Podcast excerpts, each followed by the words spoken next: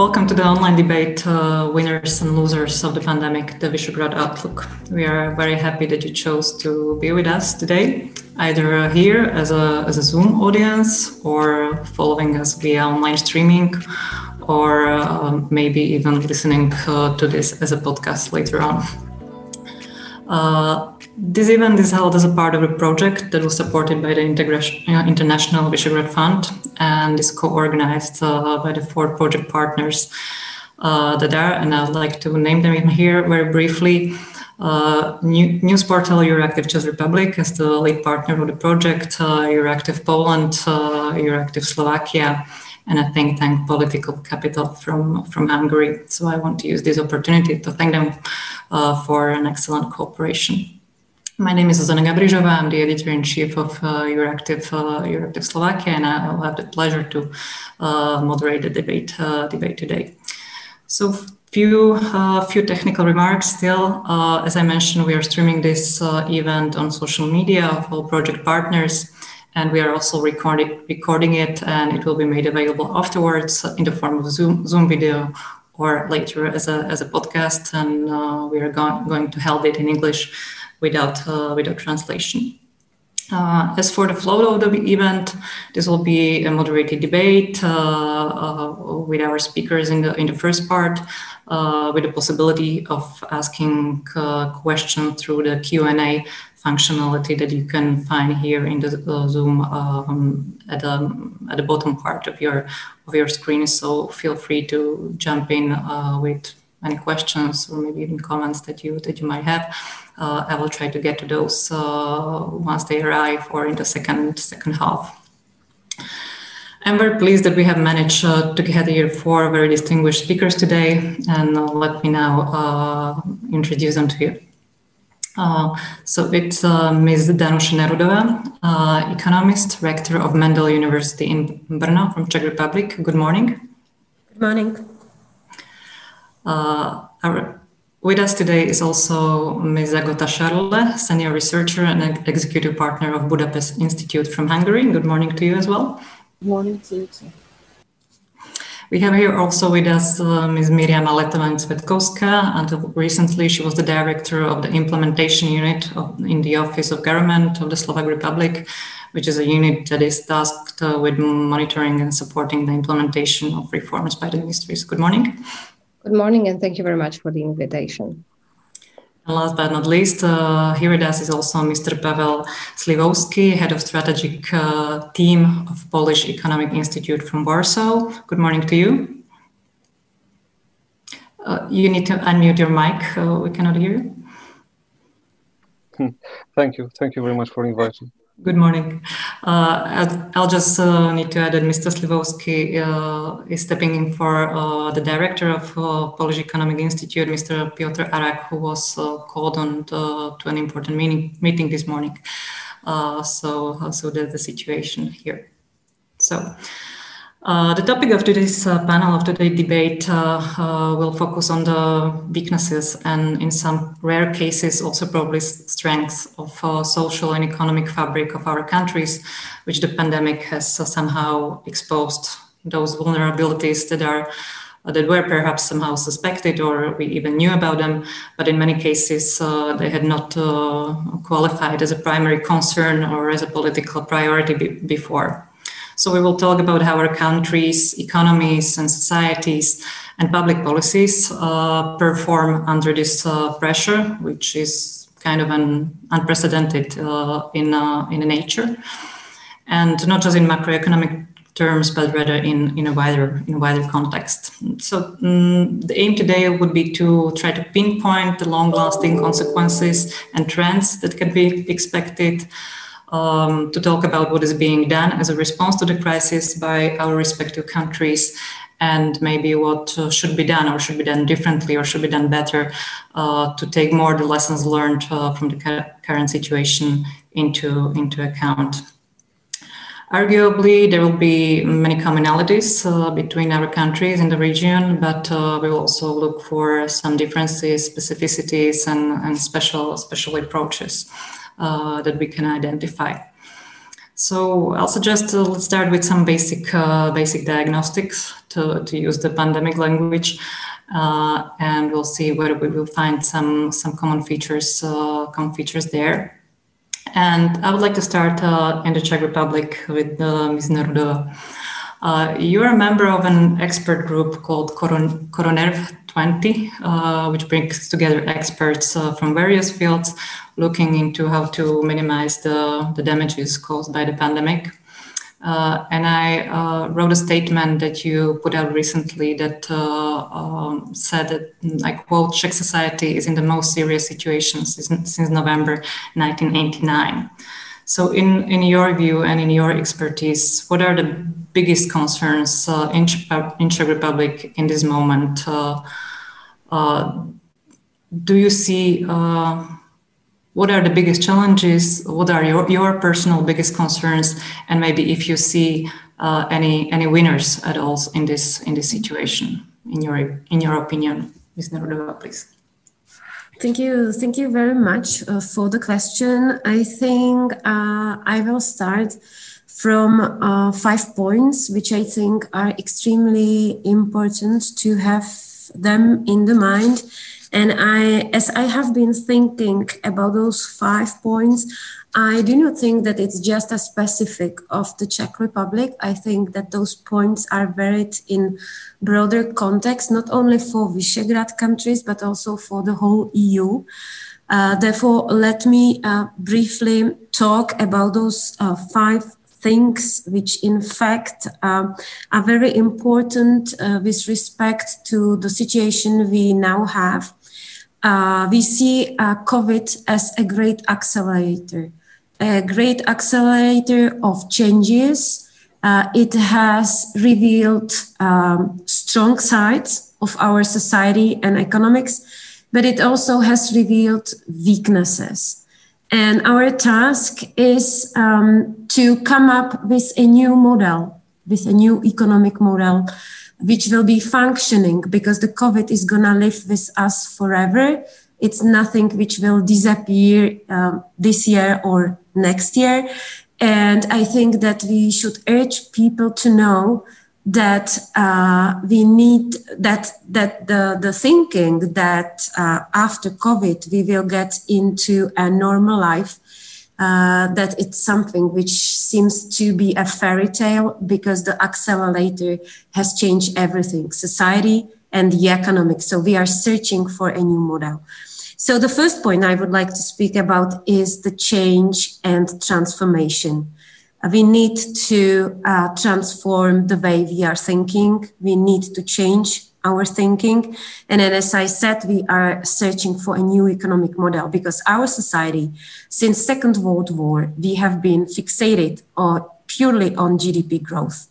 And this COVID crisis revealed that it has really weaknesses you have been, fa- or we have been, all the Visegrad countries, even e- all the EU, have been facing the situation in the spring where we have been critically missing things as face masks and the other things which were necessary for the fight with COVID due to the fact that we have been fixating on the GDP growth, just purely GDP growth, searching at cheap labor power.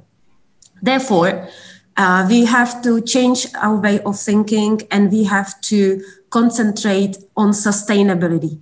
And the concept of sustainability should really be reflected in all the policies the states are doing. So we are searching for a new uh, economic model which will really take into account sustainability.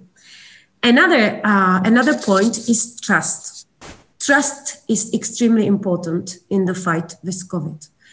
Um, I once I have been speaking uh, with with uh, with the person who was a Nobel laureate in in genetics, and we have been given the question what the world would be without science.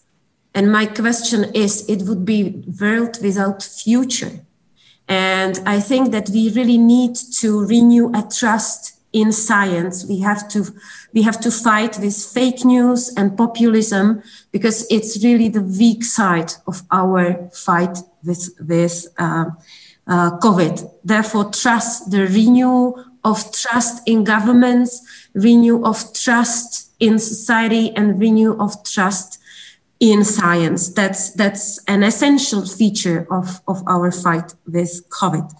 Third point uh, for me is security. Um, since the Second World War, we have been uh, living with the false feeling of security. And this false feeling of security we have lost, which is good. I think it's good because it's change our it changes our behavior and way uh, way of uh, living. Therefore, uh, things which needed to be discussed are things like food security or health security, because also this crisis revealed that uh, we have problems as a region with food security. For example, in the spring, we have been lacking certain type of foods from Italy due to, to the barriers in international transport. Fourth point for me, very important one, is international cooperation. Uh, this crisis revealed that international cooperation within EU and within NATO is crucial for the fight with COVID and that we all need to be part of some international platforms. This is true also uh, in uh, in the situation that we have uh, better access to vaccination and a better uh, opportunity to to get vaccines than in situation that we would have been acting as separate countries in in this process and the last one is uh, or are investments uh, we have even though we have crisis, we can take up this crisis as an opportunity and is very much connected with a Green Deal and new EU budget. And we should aim for smart investments to recover from COVID. And the smart investments should, of course, be aimed at uh, environment. So we have a unique opportunity to, uh, to come up with smart investments which can help to not only to transform our economics but also to help our environment so from my side those are five important things which are not only important for the czech republic but i do think that they are important for all visegrad and also eu countries Thank you very much. Also bringing the, the wider context uh, into into the view. We will certainly tackle that uh, tackle that as well. Some five points: uh, sustainability, trust, uh, security, international cooperation, and smart investments as uh, as the biggest point going forward. Uh, let's move a bit to to Poland, Mr. Sliwowski. Uh, maybe is the situation in Poland somewhat somewhat specific uh, in terms of uh, socioeconomic conditions and the scope of the hate the that the country is currently experiencing? Uh, Poland scored better than than many countries in the last economic crisis in 2009.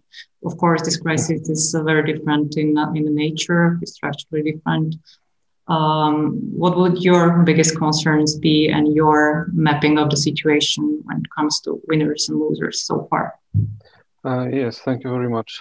Uh, yes, I, I, could definitely agree that uh, in the previous uh, economic downturn during the financial crisis uh, and then subsequent uh, economic crisis in eurozone, Poland was performing relatively well and to some extent, this is repeating right now uh, during the corona crisis. Uh, of course, uh, what is not repeating is that our GDP uh, fell for the first time in the 30 years period. So, for the first time after the communism collapsed, uh, we will experience, we experienced basically in 2020 uh, the fall of the GDP. But uh, what our macro department in Polish Economic Institute prognoses is that uh, in 2021 we will once again uh, experience uh, GDP growth.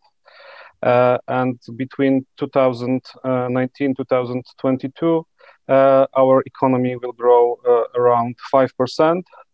So the we are not experiencing the the, the, profound crisis, rather the slowdown. So we will reach the level uh, of the growth in three years, which would basically took us uh, one year to to occur. Uh, have had not the pandemic pandemics um, evolved.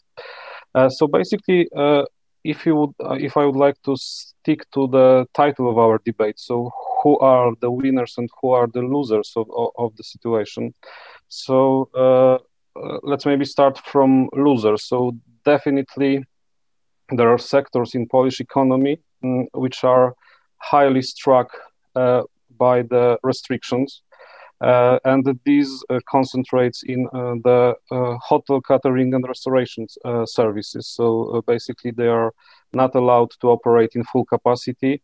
Majority of these companies uh, have to shut down. Mm, some of them could operate in the limited capacity. So the um, economic consequences of pandemic restrictions concentrates within these sectors. Of course, we speak uh, about entertainment sector, for example, uh, all the theaters, cinemas, uh, events, uh, and so on. So basically, uh, they are losing up to 90% uh, of their income uh, in comparison to 2019.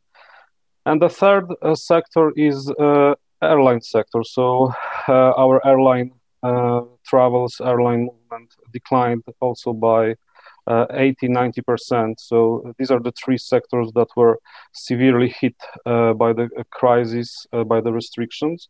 Uh, but what's good, uh, what is the mm, good uh, in, in, this bad situation is that these sectors are not influencing heavily the whole structure of Polish economy.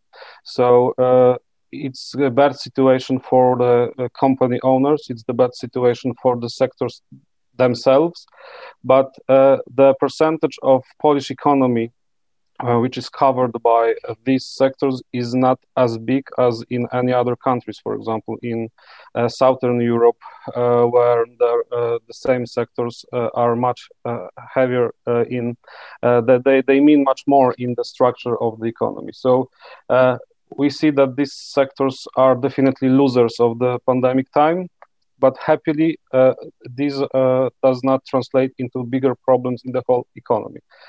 And at the same time, we have uh, definite uh, winners. So, for example, uh, when we look at the macro data from um, the, the, late months of the last year of 2020, we experienced something which was really unexpected uh, if we compare from our expectations from the beginning of the pandemic in March.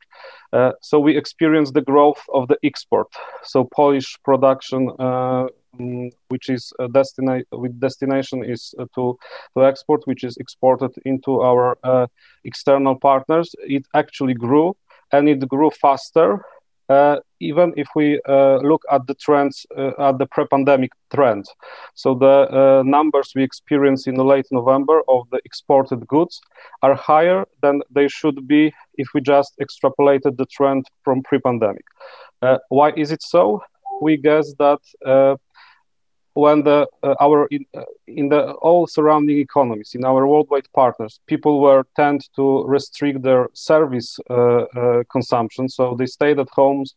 They were not able to consume as much services as usual. They somewhat switched towards uh, good goods consumption. And polish economy is uh, heavily influenced by the productive sector. So the things like furniture household appliances, uh, uh, all the electric stuff that we produce and uh, and similar stuff. Uh, they uh, the consumption of such goods increased. We see this also in Polish in data from Polish stores. For example, household um, appliances stores had bigger.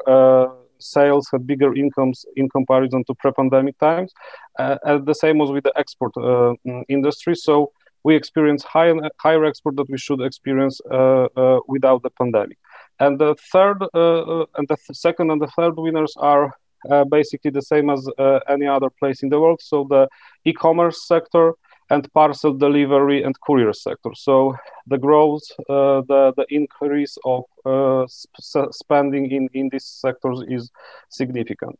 So uh, basically, to, to, to sum up, we have winners, we have losers, but basically, majority of economic forecasters uh, in the scenario with uh, smoothly uh, implementing of uh, vaccination uh, policies, uh, they foresee that the economy will grow in the 2021. Thank you.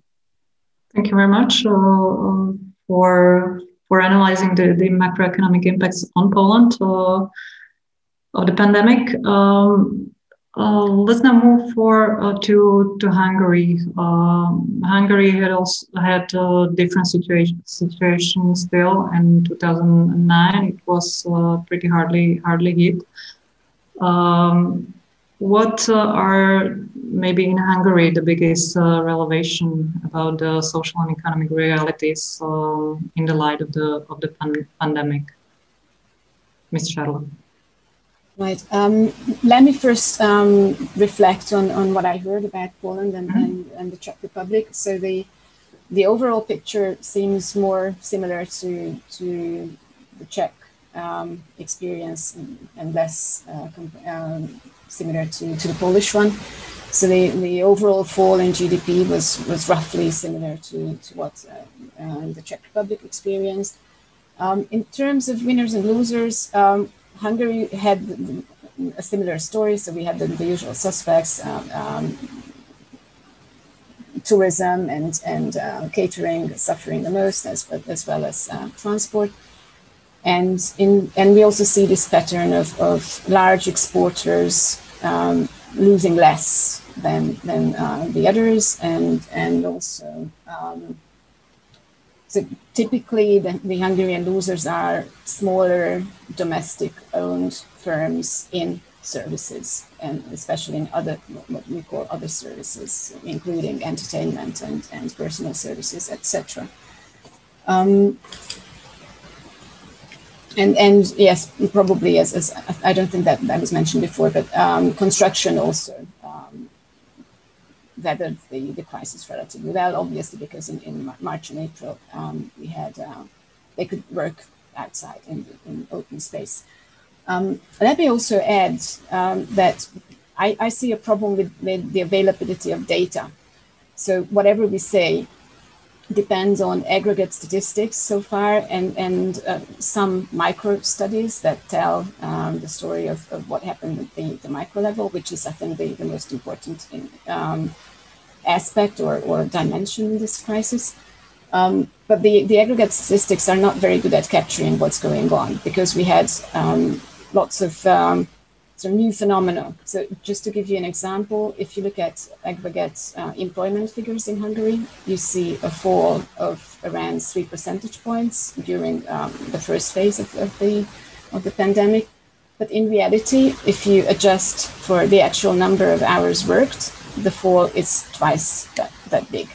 It's around six percentage points. And, and the, the reason why is that um, something around 11% of, of the, of, of uh, the labor force went on holidays in the middle of the spring when, when we usually don't go on holidays. And, and the other half, um, I mean, another 10% roughly went on, on shorter working hours or didn't work at all or, or uh, was uh, fired. So, and this is not reflected in the overall unemployment um, or end employment figures. Um, maybe I, am so I, I would like to, to go on um, and discuss um, social impacts, but we could perhaps come back to that in the next round of questions. Right. Yeah, we can definitely uh, address that uh, afterward. Uh, Ms. Letovanec, Slovakia situation was uh, in the pandemics uh, was somehow specific uh, also by the, given the fact that uh, the onset of the pandemic happened in the midst of transfer of power here uh, after after the elections. in your view, what structural weaknesses of, of, the state in in delivering basic services and the ability to respond to crisis um, we have witnessed in Slovakia? As uh, you mentioned, right, basically we were probably the only government in the V4 and broader uh, space which faced uh, the government change in uh, in the in the late February election, and then in mid March uh, constitution of the new government and the new new program manifesto was uh, basically approved. And uh, this happened in the in this um, I would say in the starting phase in the starting phase of the first wave of the corona uh, crisis, which uh, had two impacts I would say on on the Slovak citizens and the situation here the one is that, uh, of course, uh, usually the theory says that um, the, the new government needs more like more six months, uh, like a starting or uh, firing period, just to accommodate to the new role. And our government didn't have any time. They had to deal with uh, the outcome of the of the corona crisis, both in terms of health, so so positive uh, cases, as well as uh, regarding the economic um, uh, turmoil what, which, we, see here in Slovakia. The thing is that at the at the beginning of the of the first waves, uh, also the when we go to the macroeconomic numbers, the uh, the um, forecasts were uh, more dramatic than the end of the an actual outcome of the 2020. The first uh, projections were about 10% deficit of GDP. Uh, now, uh, the last uh, forecast uh, and the numbers from the National Bank speak about six, only 6%. The inflation, the inflation was uh, and was in 2020 still on rise.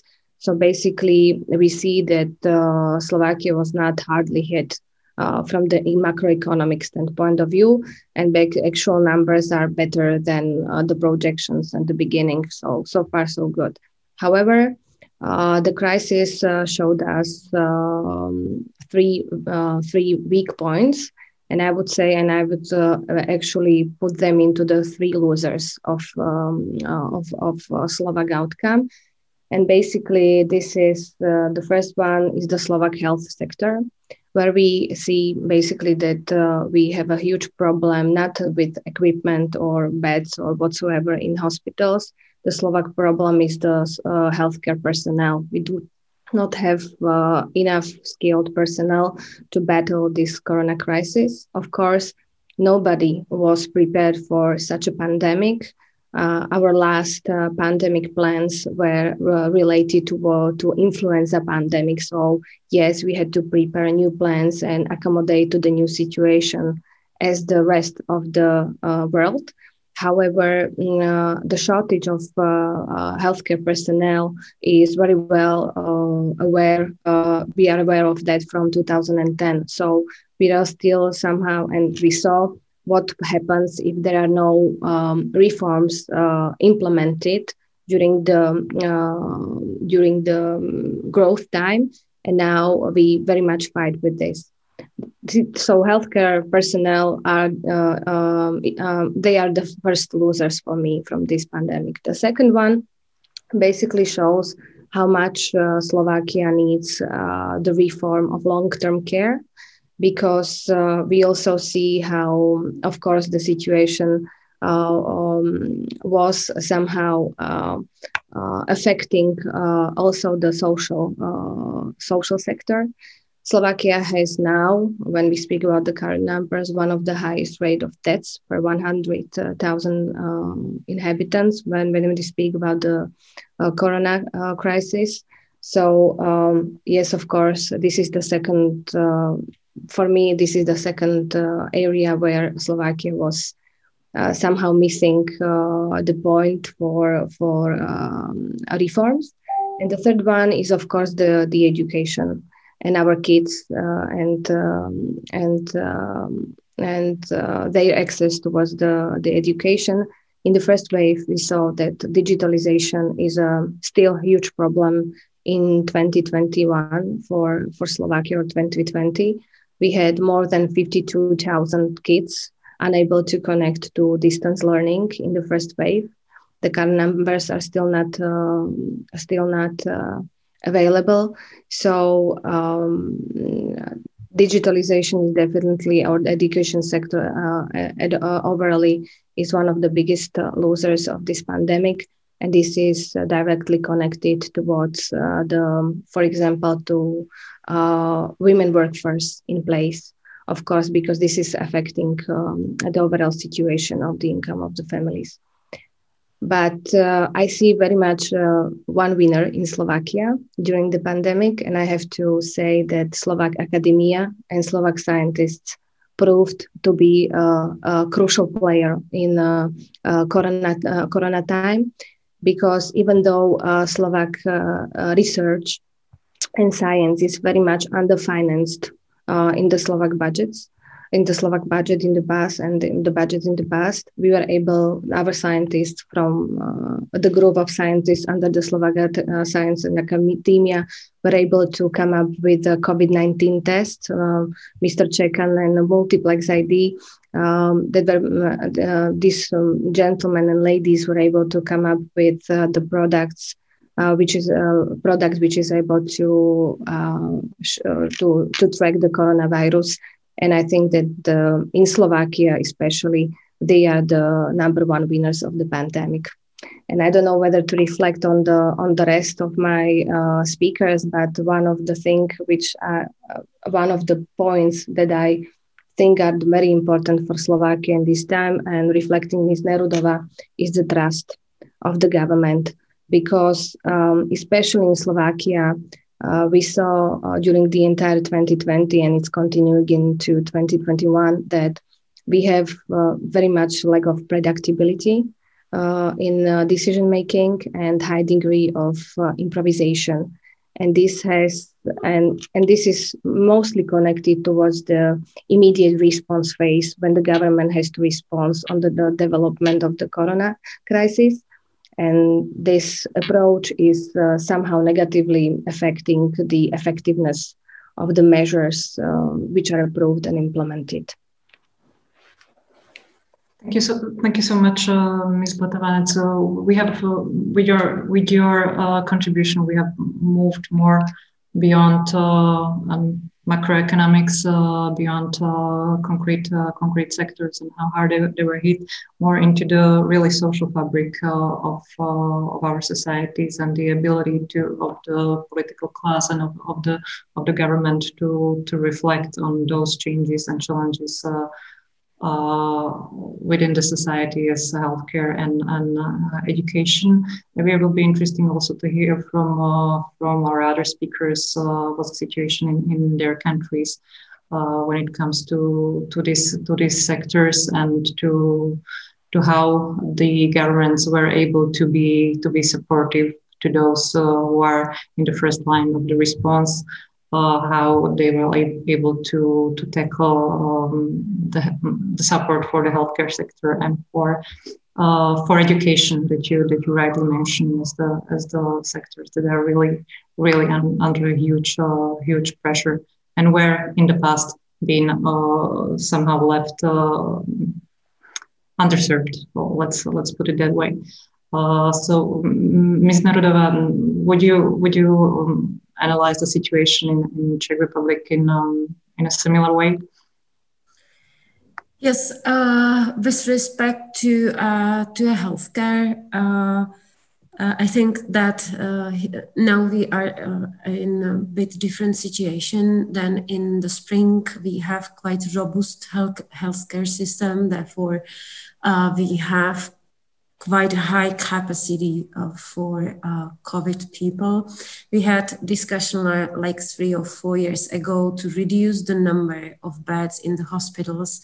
And now it seems that even though uh, at uh, like three or four years ago, it has been considered as a great inefficiency in the system, um, the, um, the fact that we have not been able to make the system more efficient is now a strong side of our healthcare system that we have enough capacity for, for COVID people and we are able to clutch the brake um, just to not over uh, over uh, fulfill uh, the capacity of the healthcare system. In the spring, of course, there has been lack of everything.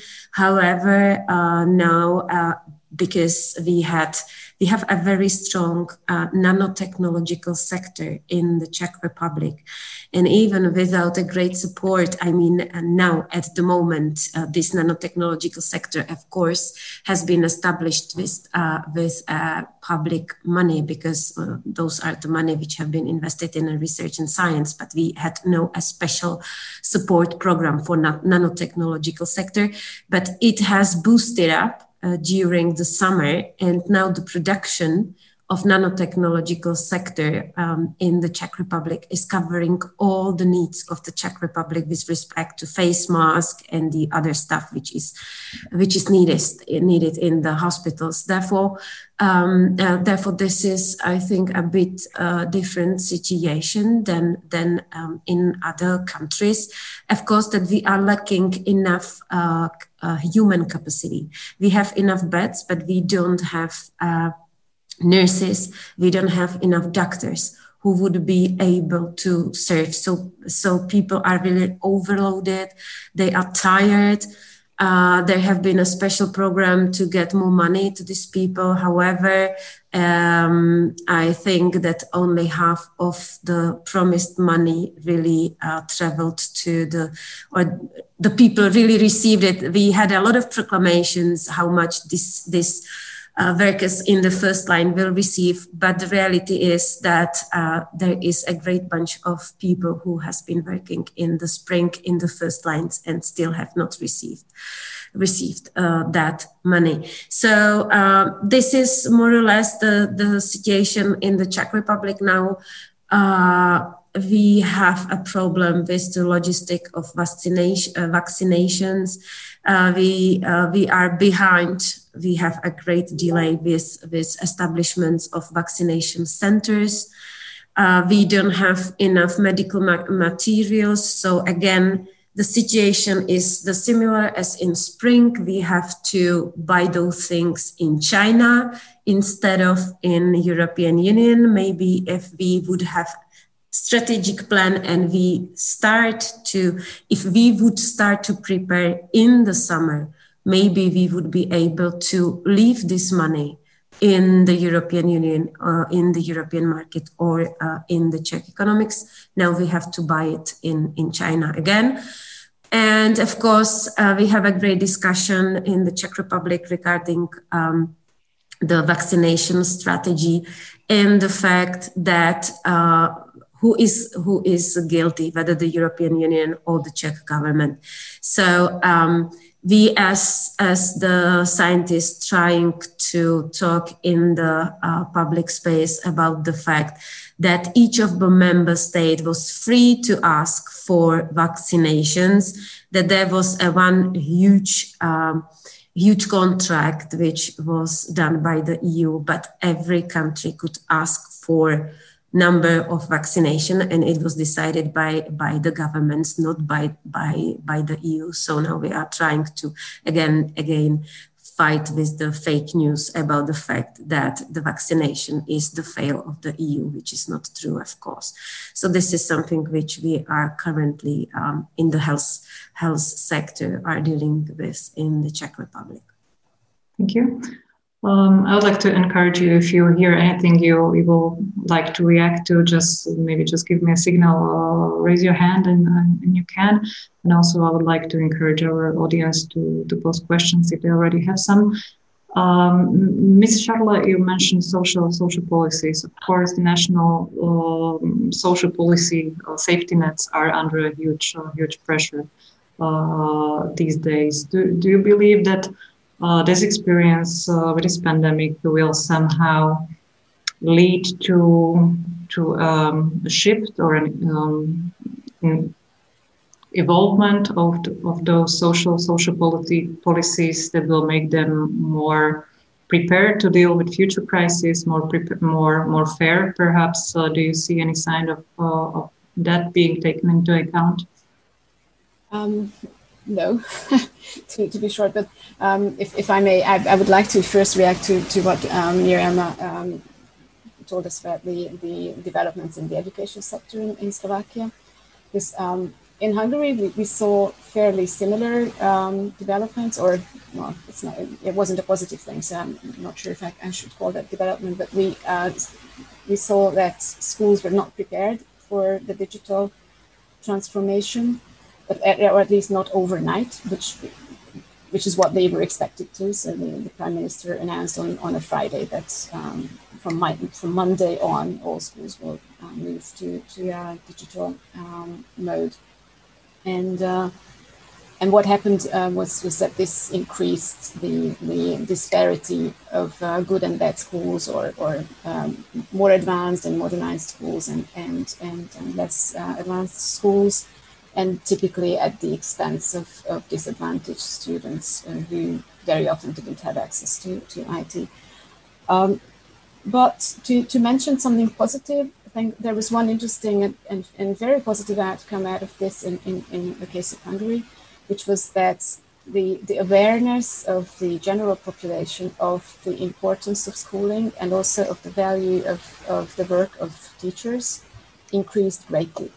So basically, parents who, who had to do homeschooling um, at home and and uh, and had had to to actually open the textbooks of their kids and see what what they were doing, suddenly understood how how much uh, is going on in schools and and and the, the high level of expertise that, that teachers should have to be able to to uh, to perform their, their their tasks.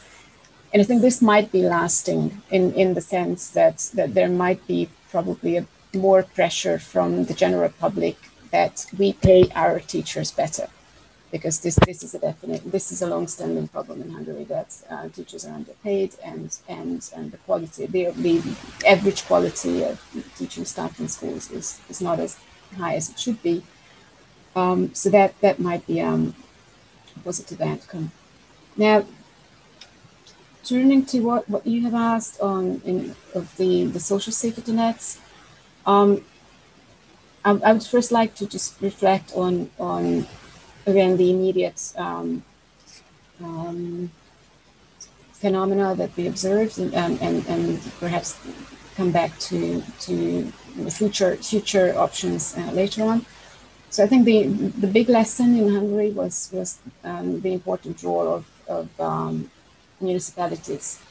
So somewhat similarly to, to what we heard about the Czech Republic in, in the in, in ineffective um, number of beds in, in, in um, healthcare. In Hungary, we have an in, ineffectively high number of social government or of um, local governments, and, and, the municipal system is highly fragmented. Each little village has, has their own mayor and, and their administration. And I think in, in this crisis, this actually proved um, helpful because we had at least one level of government that was very close to people and was able to help and, and was able, able to see the problems. So in otherwise the, the healthcare and education system and to some extent the social welfare system is, is uh, over centralized and the government was just too far and too slow to react to local problems.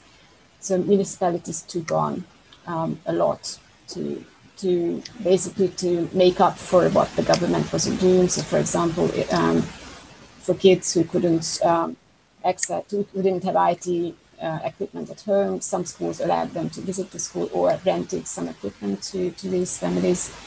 Um, the, the, the schools also, or the, the local governments in many places also organized uh, uh, for kids to have their school meals delivered to uh, their homes because otherwise they, they would have they wouldn't have had any, any cooked meals. Um, municipalities did a lot in elderly care as well. So the so that I think that was all positive. The only negative uh, dimension in, in in that was was the lack of support from the central government. So I think the Hungarian government didn't use this opportunity to basically to, to allocate more money to municipalities to enable them to do what they should be doing. And um, this didn't happen. So um, municipalities um, didn't have, so they had the resources in terms of um, human capacity, but they didn't have the money um, in, in many cases. And that one lesson for the future there, I think, is that probably we, we need to strengthen the, the mechanisms that um, allocate more money to disadvantaged areas. So there should be um, um, an automatic mechanism for that. So it shouldn't be uh, left to individual decisions of governments to pick and choose who they favor when they allocate money, but there should be a much stronger mechanism that gives more to the poor municipalities and less to the to the rich ones, so that we can um, so that we, we can react much faster to to such um, crises. I should stop there and leave the floor to it. Thank you very much. Uh, you mentioned a very interesting point that concerned um, municipalities uh, and their role in uh, in managing of, of the pandemics. It's uh, an issue that is really discussed here in Slovakia as well, uh, especially given uh, the mass testing that is that has already happened and is going to happen once again. Maybe Ms. Letovanec can elaborate on that a bit a bit later. But I would like to pass the floor now to Ms. Slivovsky. Um, we have also mentioned uh, digitalization. You, you, you, mentioned that in, in your introduction, and uh, other speakers mentioned that as well in terms of uh, education system. Uh, do you believe uh, the pandemic will somehow uh, speed up the digitalization process, or is this just a temporary temporary thing that will again somehow go back to, to the way they, they were, mm, especially the digitalization of the educational process. This is something that will, that will, do you believe that will be speeded up and e-government maybe as well? Um, thank you. Uh, and thank you very much for, for the previous uh, stories uh, from, from the three countries, uh, because uh, in, in, in, many points uh, I could agree and problems mentioned uh, by the ladies are, are similar to what we experienced in healthcare or education systems in Poland. So, so these are uh, the common problems for, for the Visegrad countries. Um, but uh, coming back to your question, um, I uh, no simple answer like yes or no. Like there is no answer like yes. The uh, digitalization will speed up, uh, and there is no step back neither there is an answer that uh, we will get back to what was in the past. Mm. First of all, uh, we have to remember that, uh, for example, when we speak about the remote work, so the possibility to uh, do the tele- to teleworkable the tasks that are performed by the staff employed in uh, our companies. Uh, in Poland, we calculated that the, the, the, the, the level, the part of the employers employees that could uh, do the work uh, remotely uh, it, is less than 40%. Uh, it is uh, more about one in three employees could uh, do their tasks remotely. So, still, we could see that as far as the structure of our economy is concerned, we are far from reaching the point in which you can easily do the, all the work remotely. So uh, this is the first point. So, so we should rather look uh, in in a more longer term than uh, let's say one year or two. Mm. The second point is that uh, when you look at the uh, human capital uh, side, so when we look about digital competences, re, um, which are indispensable for switching to remote work or more digital uh, services, uh, we are still uh, lagging behind. So all the four countries that we are speaking about today have the lower level of this digital economy index, which is which European Commission calculates and uh, publish each year. Uh, and the Poland is uh, even behind all the three other Visegrad countries. So still there is a, a lot to do in terms of educating people, not only uh, the uh, school kids, but also the uh, older cohorts of people. So this is a mm, so first we face uh, structural challenges. Secondly, we face uh, people's challenges and people's capacities challenges to smoothly uh, go through this um, digital transformation.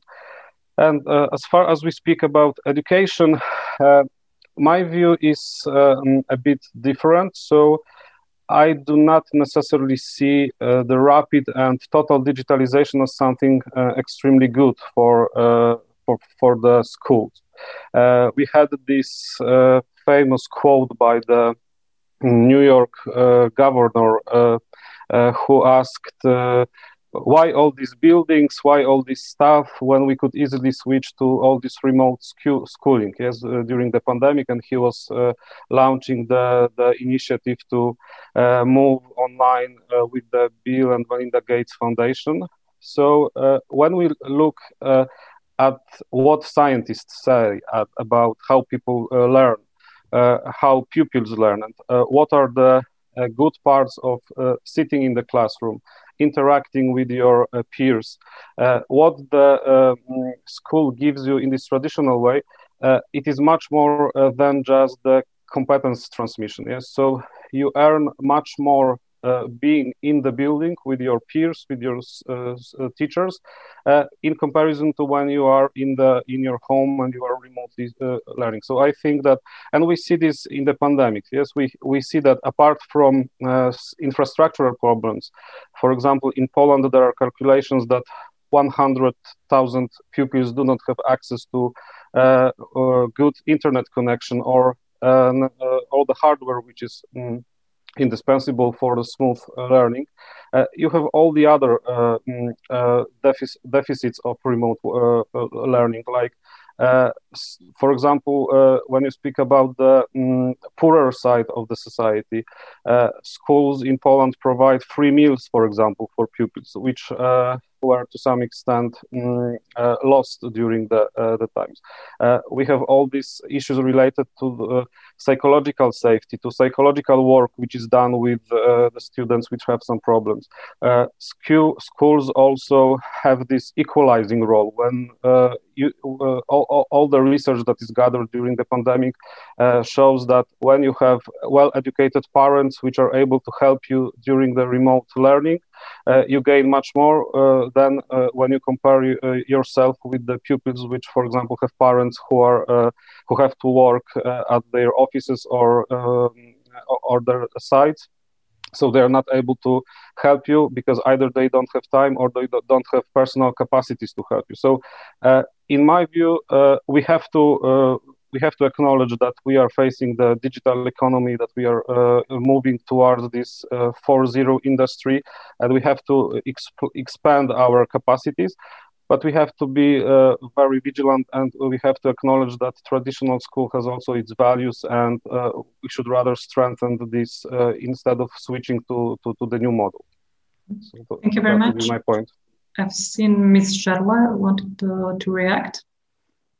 Yes, thank you. Um, I just wanted to clarify that um, at least for myself, speaking for myself, I, I did I wouldn't want to say that um, teaching or, or education should go fully digital.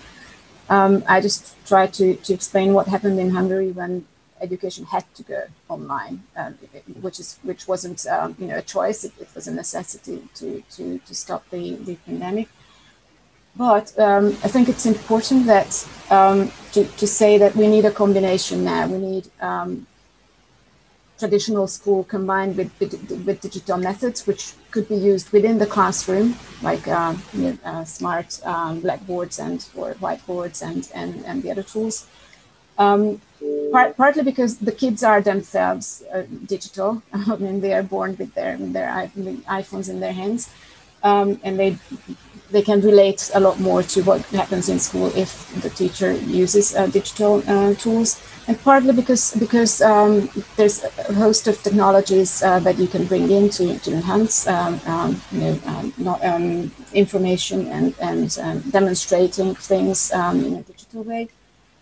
And and also because digitalization also could could uh, offer teachers a lot more support both coming from a central um, educational um, authority and both um, from their peers, which is which is actually what happened in Hungary. So one one um, um, nice, nice or positive development was that uh, since teachers didn't get much help from from the government, um, they set up their own self-help groups and uh, on Facebook and, and other social media, and there was a lot of exchange of ideas and, and, and methods, which I think is actually a huge opportunity because if you if you think think of the cost of sharing um, methodology and teaching materials 50 years ago when everything was on paper and compare it to today when you can just send, send, it, on, send it on email or, or work together on, on, on some in the cloud. Um, there are huge opportunities in, in sharing teaching materials and, and, and basically a level, uh, bringing everybody up to at least um, a minimum level of teaching quality at a much, much lower cost. So I think we, sh- we should um, explore that and, and, use that opportunity. Thank you very much for the clarification. Uh, let's maybe uh, address uh, two questions that are that have already arrived. The first one is directed to uh, Ms. Nerudova. Uh, uh, and I, I, will read it just for our viewers online. I really appreciate you mentioned the necessity of sustainable economic model are there already any concrete suggestions on how to approach this transition in the in the Czech Republic? Uh, well, uh, even before uh, COVID crisis, I have been on the board of H2020 consortium called Fairtax, and uh, one of our tasks was to come up with the measurement of the sustainability. We created some uh, model for measuring of the sustainability.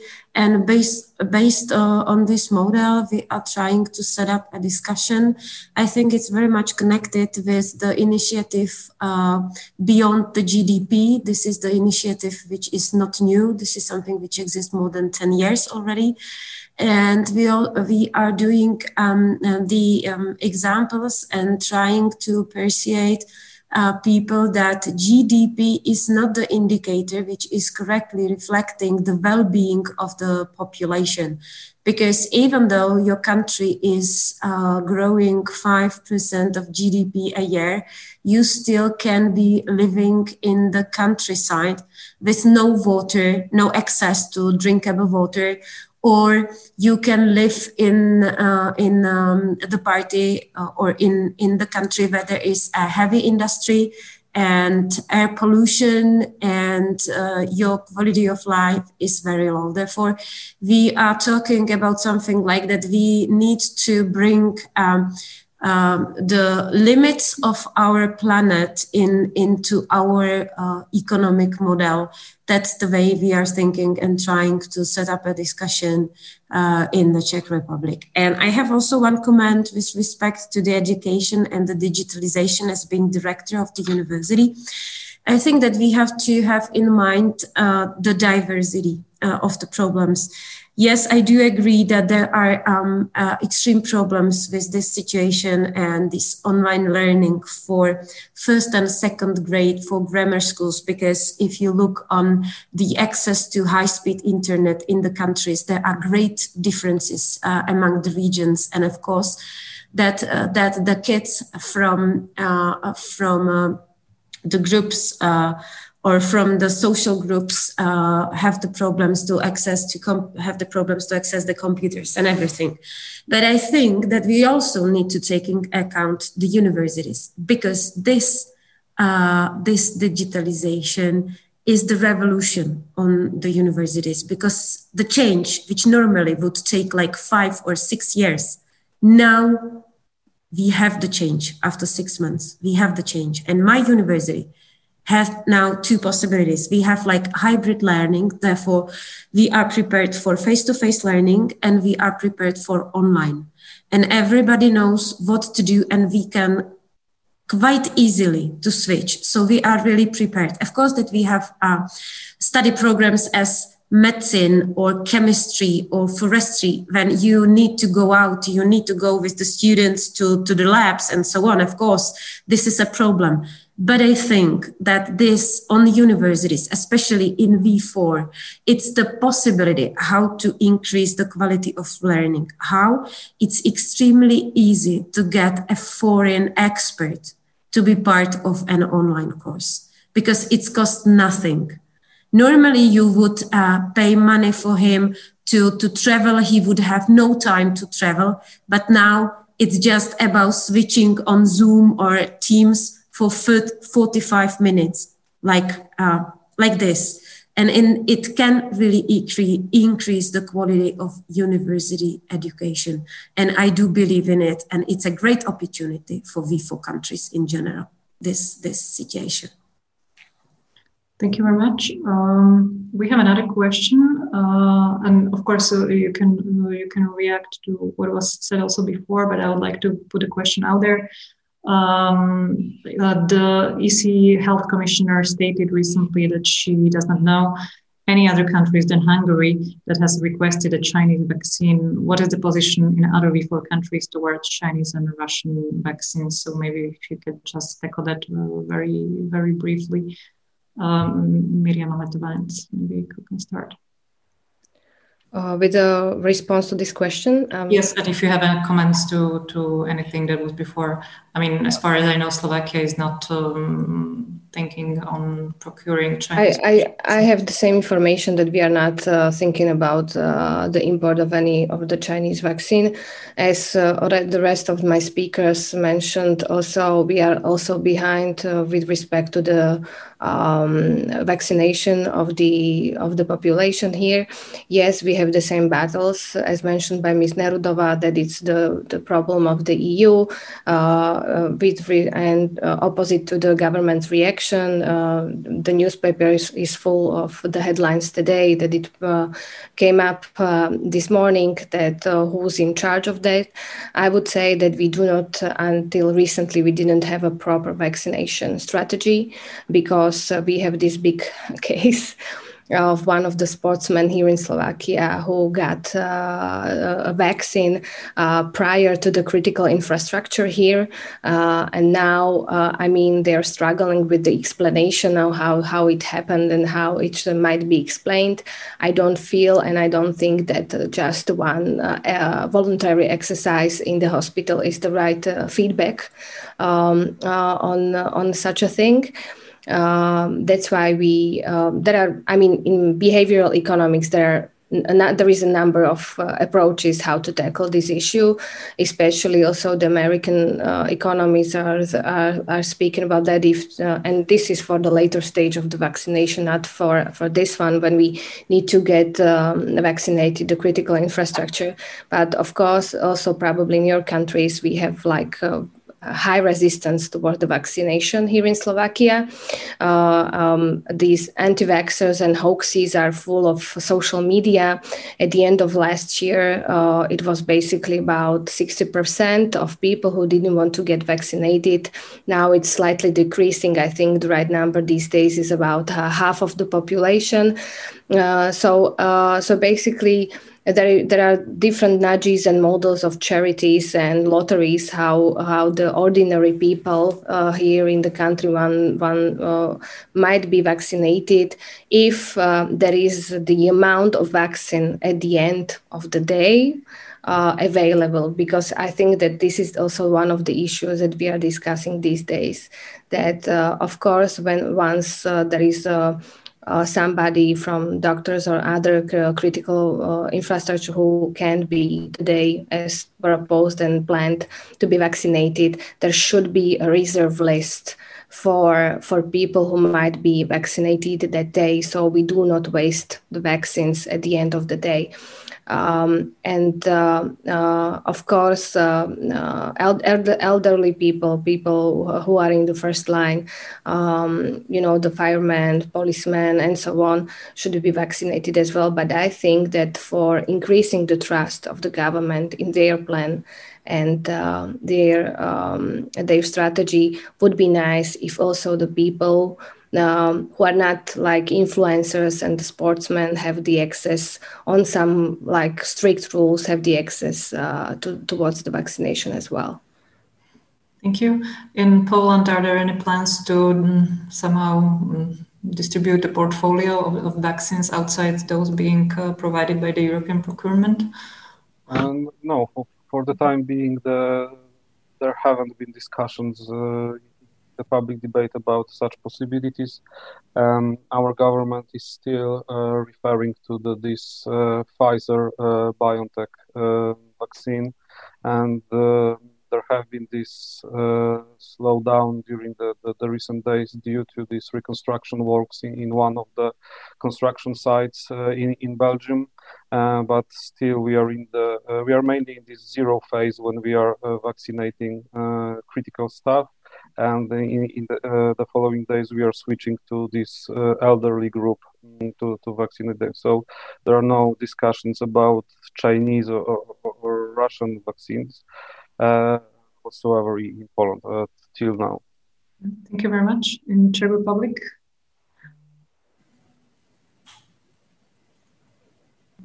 Oh, sorry, I wasn't able to unmute.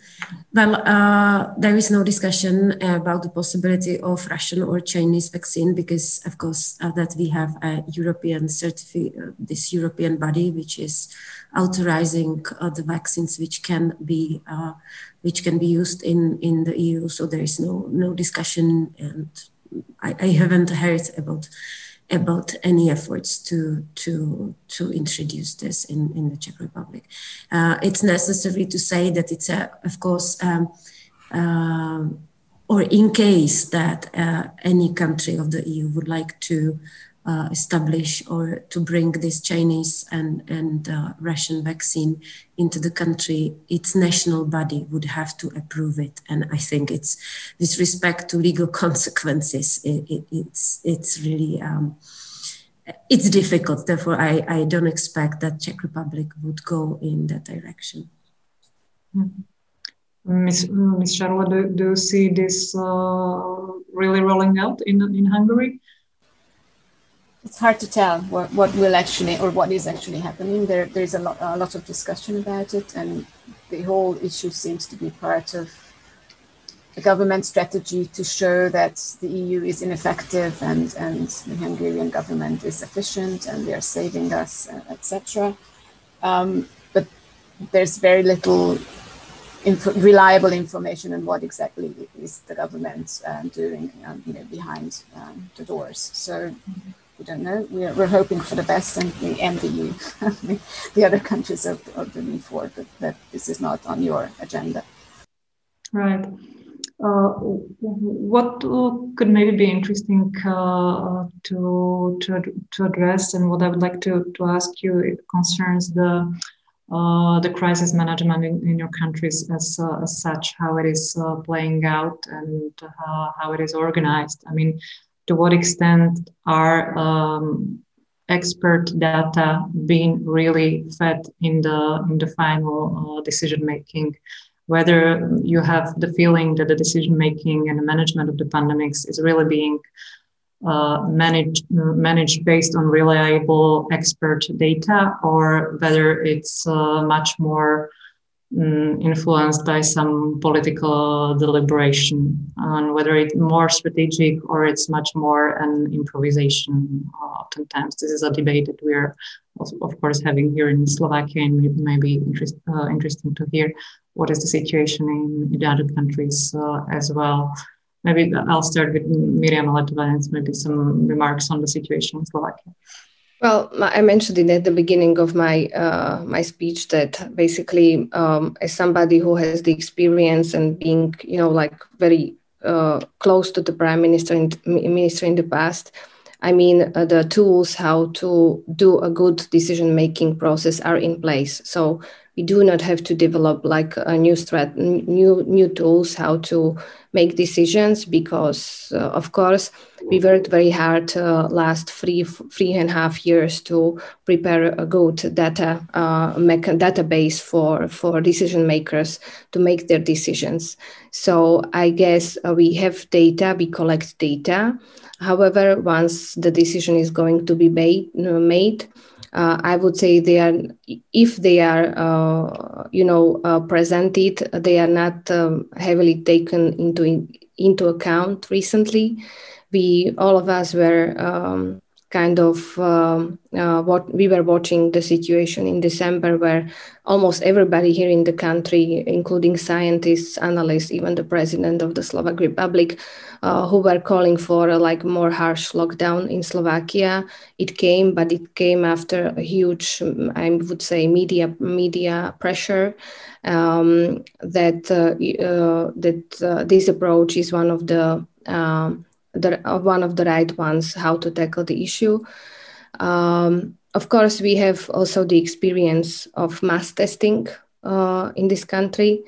Uh, especially, there was one in uh, in uh, November. Now, yesterday, now we are go- uh, going under the second phase of mass testing. basically, since yesterday, the day before. Uh, the decision about this came very, uh, very late. Uh, it was uh, presented uh, Sunday evening, and it was supposed to start Monday morning.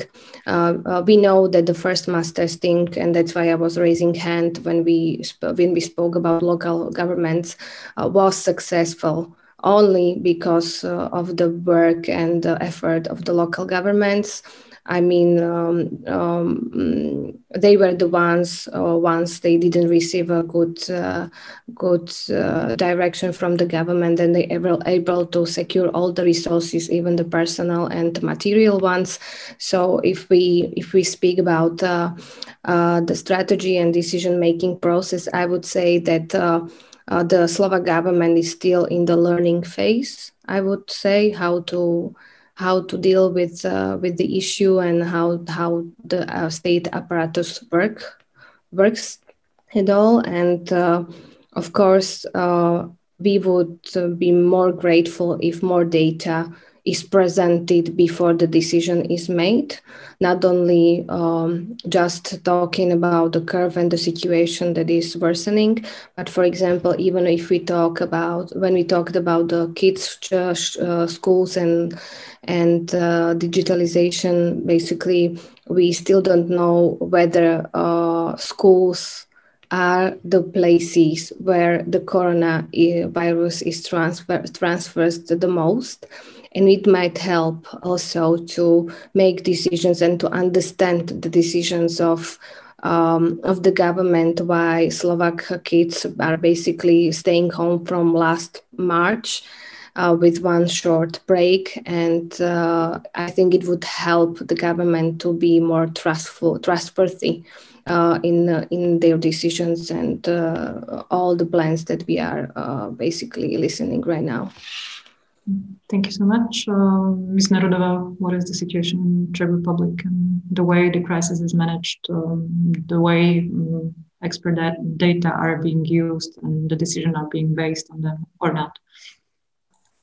Well, um, um uh, honest, uh, honestly to say, uh, we are not the country which would be able to use all the data which is collecting from all the researches we are doing. So we have a problem with the access to the uh, access to the informations. We have problem with uh, knowledge based decision uh, making. Therefore even though countries like italy or france are uh, able to um, have accessible data for scientists how many people have been vaccinated each day, in which uh, age group, in which region. This is the data we are not getting every day. So, um, this is something we are urging uh, the government, we as the scientists, every day that. Uh, I have to say that a lot of decisions are populistic and are not based on data or uh, knowledge. That's all what I can say. I, am sorry to to say it uh, like this, but I think this is the most the, the the the most best description of current situation we are living in the Czech Republic. Thank you very much, Mr. Sliwowski. Uh, yes, so um, I could mainly speak uh, about the um, about the processes in which, to some extent, our institute have been involved, mm-hmm. has been involved in the recent weeks. Um, because basically, of course, there are, um, let's say, different strands of uh, decision making. Uh, there is, of course, the task force in, in the, the, government which deals with the restrictions, and um, there are not only the ministers and but also the scientists, as far as I know, the uh, medical staff is being uh, uh, invited to such meetings and they are asked for their um, opinions. Uh, of course, there are different units, for example, in the Ministry of Education to, to discuss such things, but um, our institute uh, cooperates uh, most closely with the Prime Minister Office. so, from the very beginning of the pandemics, we have been asked to collect and to provide them with uh, um, quite uh, high frequency data. So, as um, Ms. Agota Scharle told at the beginning, um, we had some um, challenging times in the March to collect uh, the data which goes beyond simple aggregates, which goes beyond uh, national official registers. So we, we were able to collect some credit card data from credit card uh, providers, which is, of course, it, we are not able to publish it officially because uh, there are many legal aspects to, uh, around uh, protecting such data, uh, but it uh, gives us a bit more overview what's going on uh, in the consumption.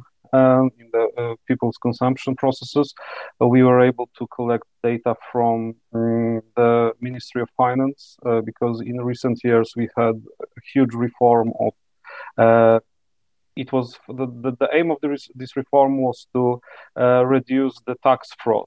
So more and more tax data, mm, uh, even uh, high frequency data, was collected through uh, uh, ministry uh, agencies. So they have data on cash transfers and so on on what is going on in companies' registers.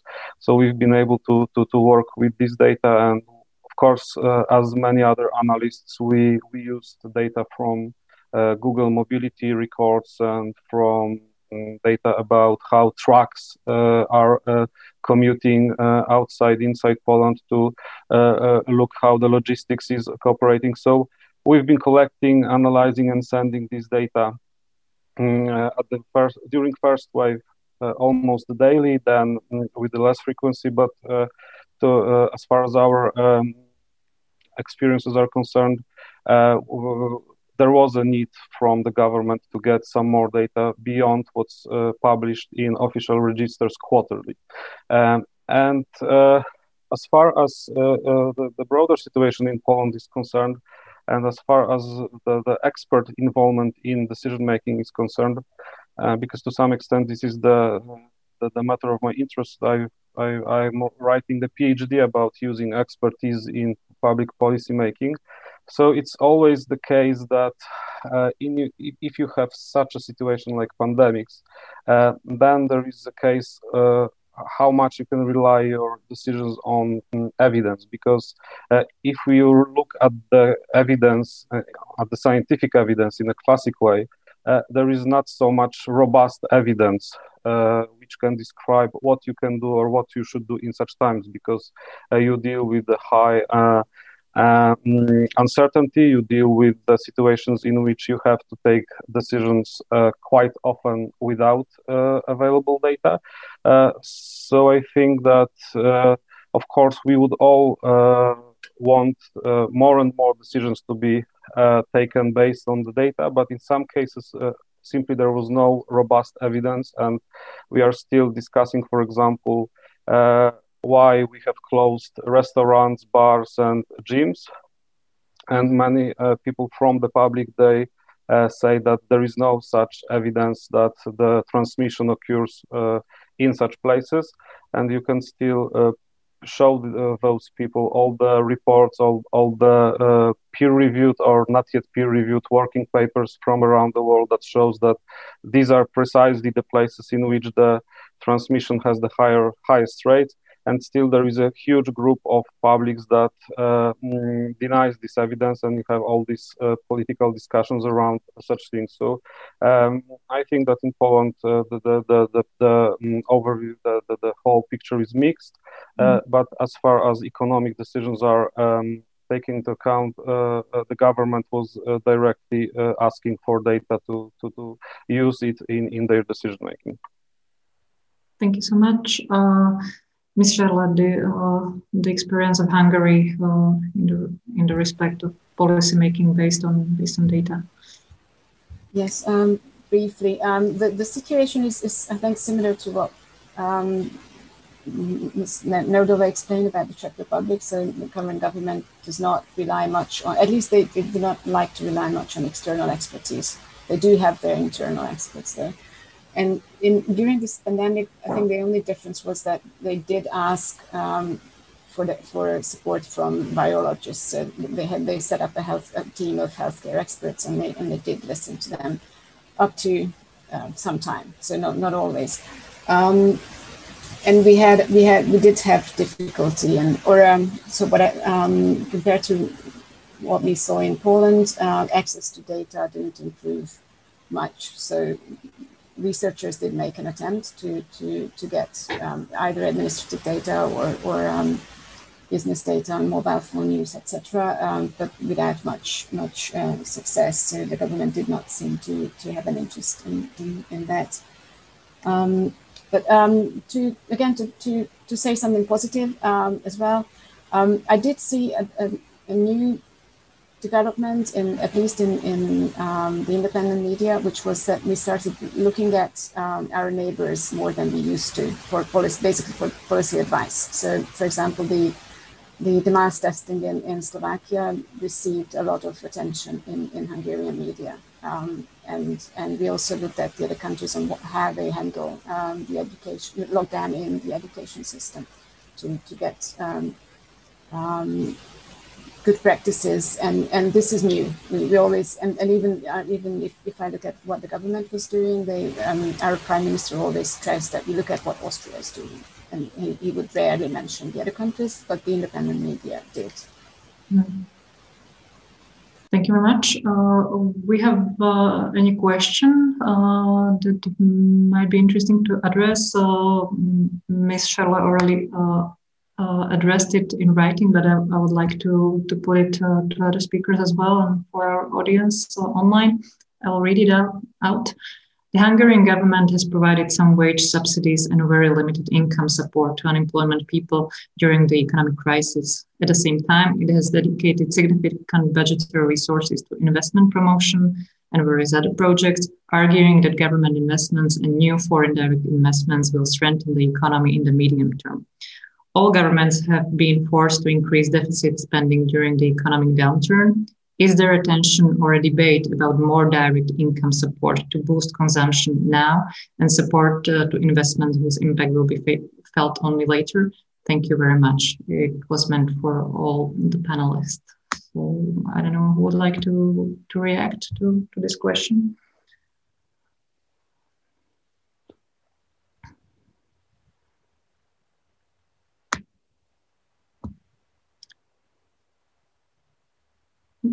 Mr. Sliwowski, maybe? Yes, I can. Uh, this is an interesting, interesting question. Um, if we are speaking about the public debate, um, or, uh, there haven't been uh, such a discussion in Poland. Uh, if we, for example, compare it to the uh, discussion which is being held in the US, uh, when where they had this direct checks program, and right now within the proposed uh, package, uh, which will be probably implemented by the Biden administration. There is also uh, ideas how to um, directly support people. In Poland, the support has been through companies. So um, we had something which was called the anti-crisis shield, and it was uh, constructed in a way that uh, when you directly employ people, when you're, for example, small and medium company, and you have a, a legal contract uh, with your employees, you can ask uh, governmental uh, uh institutions to provide you with the money to maintain their uh, payments, so to maintain their positions. And when you start, this is more like credit or loan But if you are if you manage to maintain this position, uh, the, this employee position for which you have been granted the loan till the end of 2021, uh, then this loan, uh, a large part of this loan could be uh, changed into uh, subsidy. So you will not be uh, have to um, make put it, give it back. So the mechanisms here is to maintain people in employment.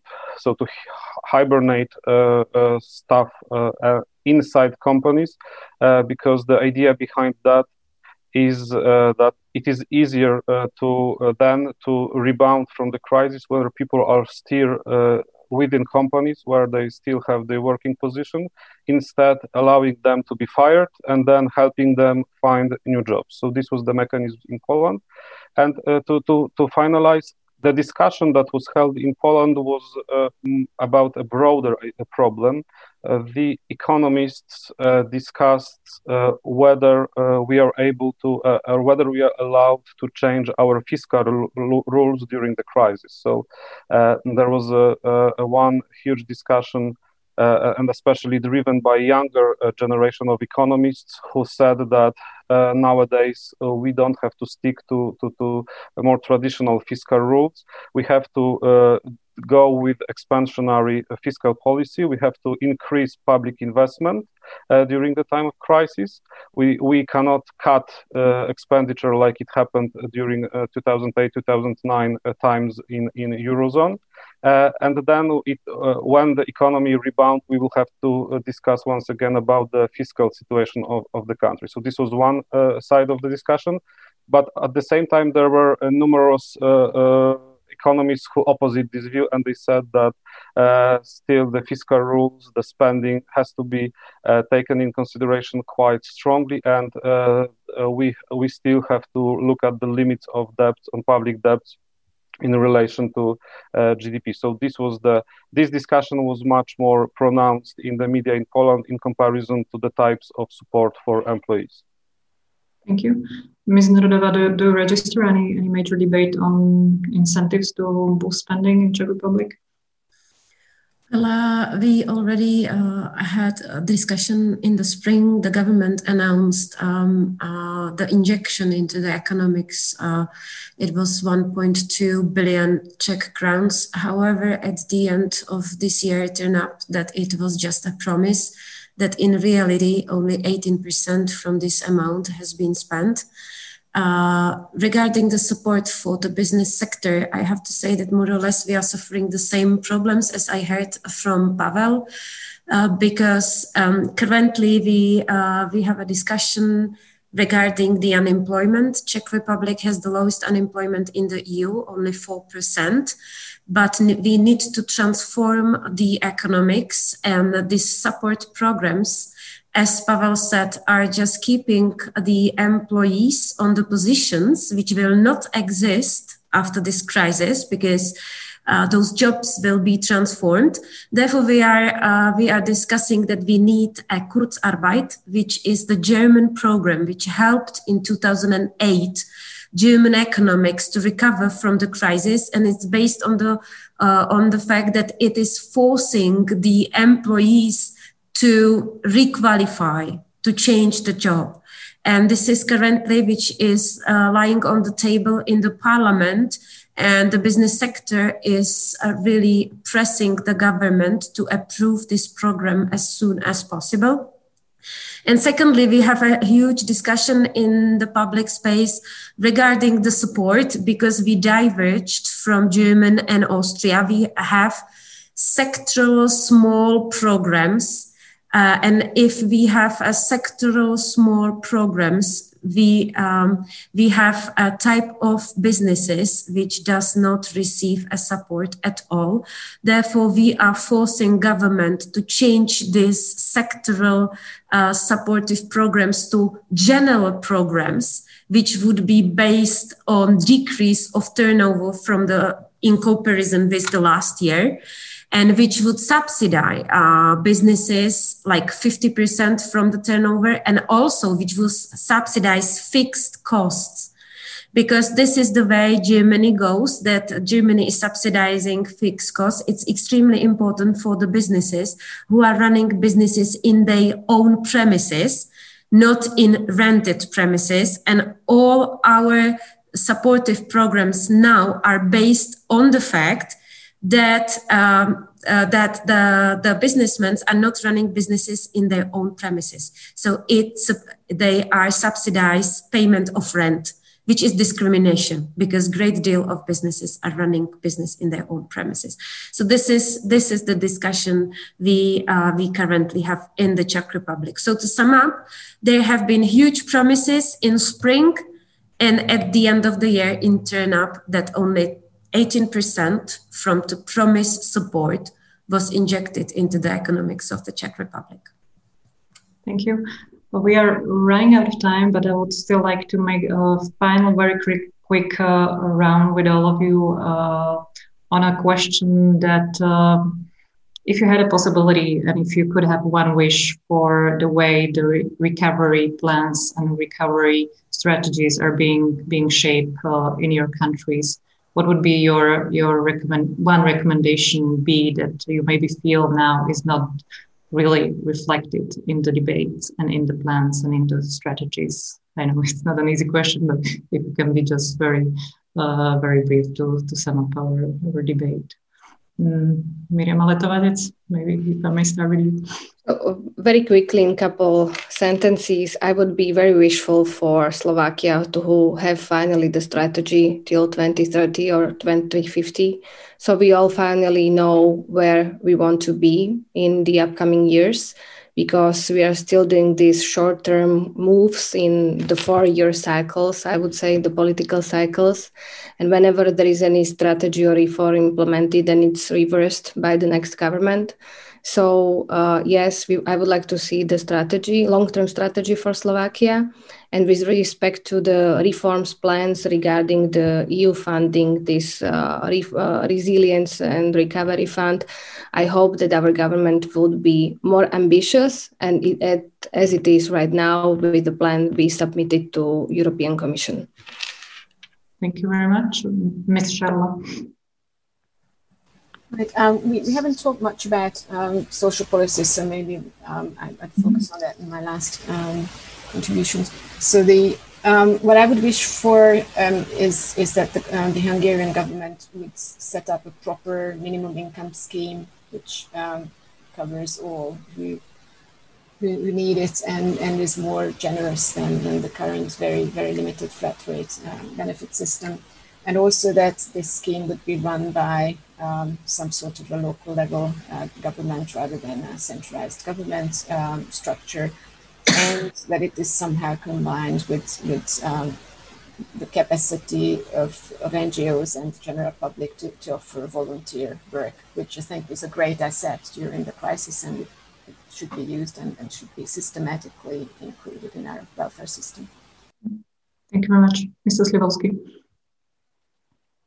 Um, yes, I, as always, there is no simple answer for that uh, because uh, the, the, some of the problems we, we were discussing here are more of structural uh, problems. Yes, for example, when we speak about uh, the shortage of staff in healthcare sector, this is not nothing that we can address in a few months uh, time. So mm, basically. Uh, we, we would like to, to advise to, to, to also focus on the structural reforms and, and to look uh, uh, in a broader perspective, not only to, to the perspective of the, these uh, few months ahead.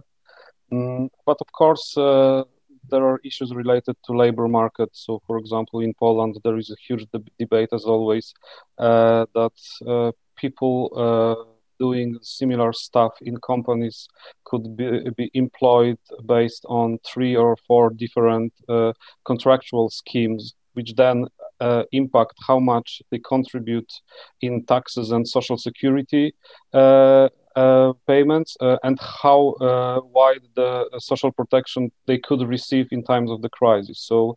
Um, this could, be possibly addressed uh, to, to uh, simplify such issues to, to deal with, for example, how uh, high is the taxation of work in these lower uh, uh, income mm, quartiles so so to help these people to, to boost their employability and such things. So i think that the, the we also will have to face uh, what um, what has been told that some of the works, some of the placements that have been secured uh, still will not be viable uh, during the uh, recovery phase, and these people will finally uh, move toward unemployment. So working with them in a new way because uh, how we work with unemployed people, how we help them find employment, how we work uh, uh, with uh, boosting their competences and qualifications still requires huge changes in Poland. So this issue as well should be addressed during this uh, recovery phase.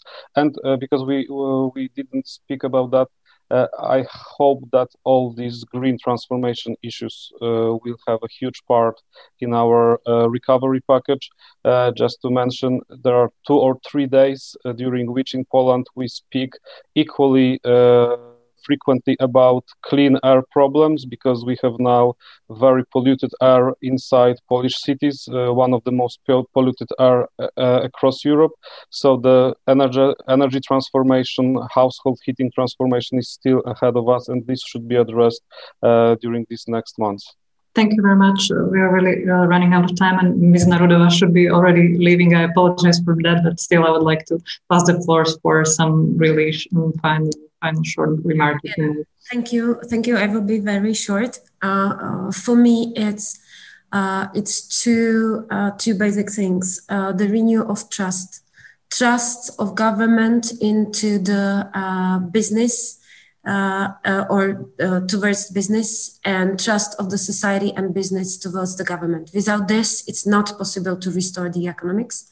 Second, uh, we need to create a stable uh, environment for the businesses, which is not currently true. So government needs to contribute to the stability uh, of the environment and to degree to decrease an administrative burden for the businesses. That's the second crucial thing. And third and fourth, this crisis is an extreme opportunity with respect to European money, money uh, the, the new EU budget to do two basic structural reforms we have not been able to do for the last 30 years and that's the that's the reform of taxation system and the reform of pension system in the czech republic thank you very much um, we really used all that our time and, and some minutes uh, extra i really thank you for your for your very complex anal- analysis of the realities in your countries i really thank you for taking your time out of your busy schedule work and to be with us and discuss the topic. So I would like to namely thank you, thank Ms. Nerudova for being with us, Ms. Scharle, Mr. Sliwowski, and Ms. Uh, Ms. Letovanec. Thank you very much. And also, once again, thanks to our donors, which is International Visegrad Fund and our project partners. And I still wish you a very, also thank you for the questions that were, that were coming. I hope we answer all of them and um, still wish you a very nice days and hopefully um, we will meet on some other occasion.